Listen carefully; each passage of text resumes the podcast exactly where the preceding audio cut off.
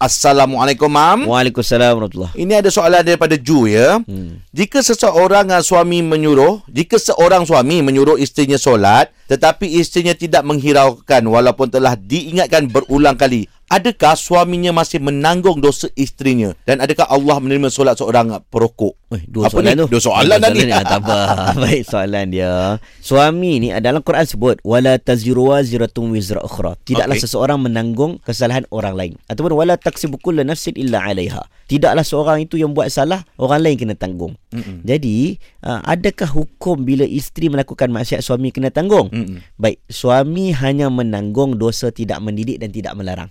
Contohlah, isteri tak solat. Mm-mm. Suami tak pernah suruh langsung. Mm-mm. Suami buat tak tahu, tak pernah mendidik. Suami macam buat teheran lah. Mm-mm. Buat teheran. Ah, waktu itu suami akan dipertanggungjawabkan uh, menanggung dosa tidak mendidik ahli keluarganya. Mm-mm. Sebab Quran kata ku ahli ku, ku anfusakum wa ahlikum nara. Bebaskan diri kamu dan ahli keluarga kamu daripada neraka tapi dia tak ambil tanggungjawab sebagai suami. Tak ambil tanggungjawab sebagai sebagai ayah. Mm-mm. Jadi dia hanya ditanggungjawabkan dosa mendidik. Contohlah, yeah. kalau macam dalam kes ni dia suruh isteri dia solat, dia dah bagi keterangan, dia dah bagi nasihat banyak kali. Kadang-kadang isteri duduk depan dia okey lah. Dia pergi kerja isteri tak solat. Yalah. Maka dia tidak tak menanggung tahu? dosa Ha, ha, isteri ha, dia. ha. Ha, dia dah dah suruh dah. Banyak kali suruh. so Kalau lagi su- suruh lagi bergaduh dah Mm-mm. kan tapi isteri tetap tak solat maka suami tidak menanggung dosa isteri. Mam, tanya, tanya sikit Mam ya. ha, Kalau suami tu Mam dia mendidik tapi dia pun lebih kurang sama tapi kejap tinggal kejap ada kejap tinggal tu macam mana Mam ya? Ha, sama-sama kena berubah lah. Ah. Ha, kita pun kadang-kadang memang ada kesilapan.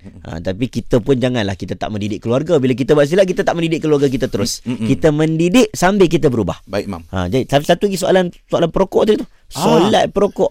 Okey, solat lain. Solat sah. Solat sah. Solat Mm. tak ada kaitan dengan rokok. Okey? Tapi kalau dia rokok, Tuhan terima tak terima itu ke, beri kepada Tuhan urusan tu. Ha, Allah nak terima tak terima beri Tuhan. Tapi merokok fatwa hukum haram. Ha, itu dosa lain. Solat cerita lain. Okey. Terima kasih, Mam. Terima kasih Mam.